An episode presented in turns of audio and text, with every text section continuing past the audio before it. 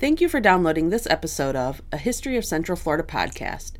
This is the podcast where we explore Central Florida's history through the artifacts found in local area museums and historical societies.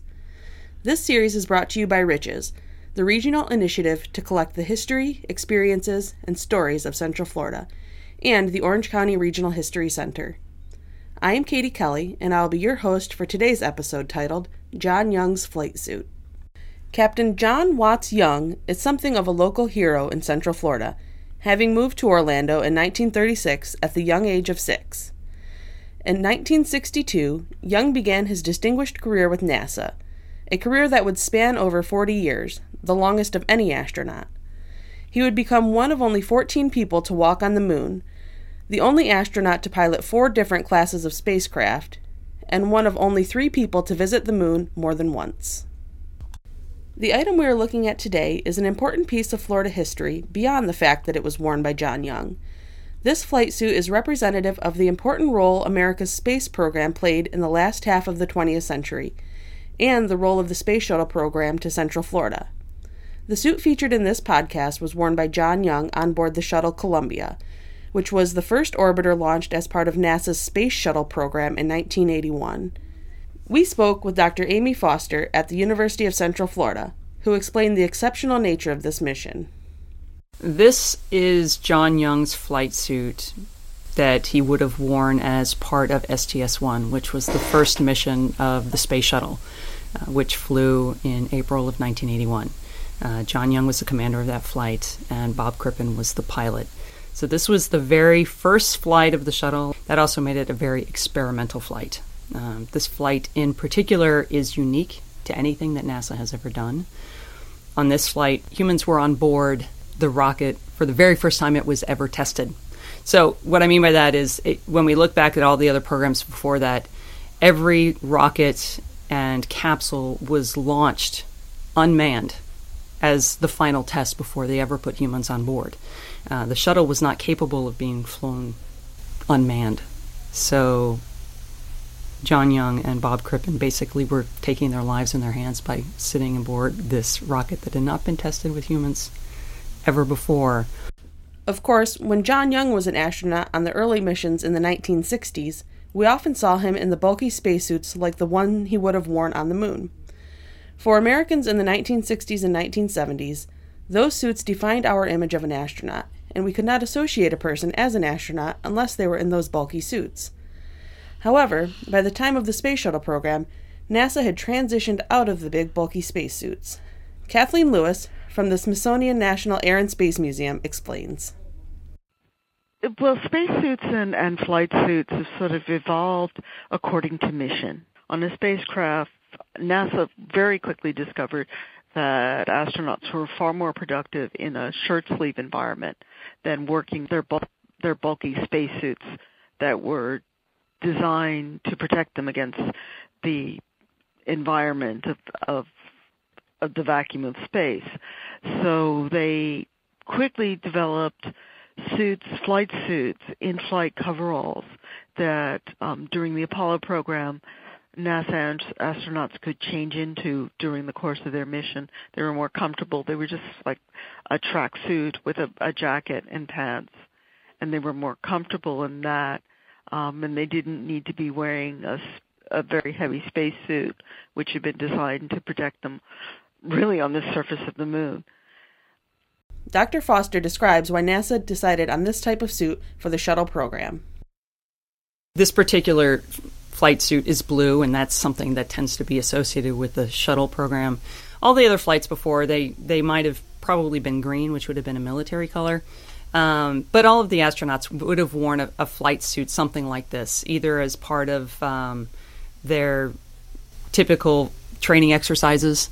They would have worn these for press conferences, but for the shuttle, they would have worn these in flight. Uh, the shuttle, unlike any other vehicle that NASA had flown before, was considered. The argument was that it was routine flight, so this was meant to be a shirt sleeve environment so you don't wear a fire resistant suit. You don't wear a pressure suit. You don't wear that that silvery outfit that we associate so often with the Mercury astronauts. Um, they're wearing a polo and shorts.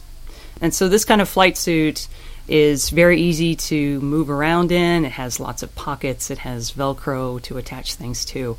It's actually a very convenient set of clothing, and it's comfortable. In fact, the flight suit was not only physically comfortable, but the design was also indicative of what would have been familiar to the astronauts, most of whom, like John Young, came from a military aviation background. The jumpsuit, as we see here, certainly has uh, a reminiscence that we see from the military. Uh, flight suits like this, jumpsuits like this, these are all purpose coveralls that all military pilots would have been wearing. They're made in one piece, they're adjustable to fit multiple body sizes. Uh, but what you will see on these jumpsuits is they have a lot of pockets and they actually have a lot of Velcro. And that makes them not only adjustable, but it makes them very utilitarian. One of the things that you'll notice on the left arm of this jumpsuit is a place simply to put pens, tiny little pockets for pens. Basically, a, a pilot could store anything that they needed when they're flying an aircraft or when they're sh- flying the shuttle right on their body. And that makes them very helpful. So, even though NASA was very much designed as a civilian organization, a lot of the astronauts that we see and a lot of the pilot astronauts that we see coming into NASA are coming directly from the military. So this would have been a piece of technology that as pilots from the military they would have appreciated and they would have wanted to see carry over into NASA. Casual and comfortable clothing, like the jumpsuit style outfit seen here, would have been worn by all astronauts during missions between launch and re entry, as NASA very quickly discovered that the shirt sleeve environment was most conducive to the astronauts' work. However, the utilization of this outfit during launch and reentry represented a very brief exceptional period in NASA's history due to the Challenger disaster. Cathleen Lewis explains. So, this flight suit here is the flight suit that John Young wore for his shuttle mission during that, that intermediate phase prior to the Challenger explosion. They realized that um, as as much as they felt that the shuttle missions were operational, there was still a safety issue during launch and entry, and that they wanted to um, provide the astronauts with an extra safety. So they reverted to using flight suits for launch and entry. And they were pressurized and given enough oxygen supply and had helmets adequately to allow the pilots or the astronauts if they had came into danger while they were in the Earth's atmosphere to eject and parachute back down to Earth. That was the change. All the clothing worn by astronauts are varied, and while the blue jumpsuit seen here is one of the many outfits worn by astronauts, it is the one today most closely associated with the space program.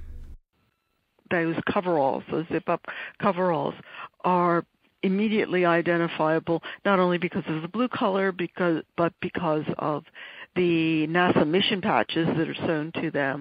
The NASA astronauts tend to appear in these flight suits now when they do public appearances and it, it's very funny because here here at the Air and Space Museum, um, we always tell them, don't wear it when you come in. You can change when you get here, and after you've given your talk, you might want to change back into your street clothes because it makes astronauts immediately visible and apparent, and they they sort of sleep, slip back into anonymity when they take off their flight suits and put on their regular street clothes.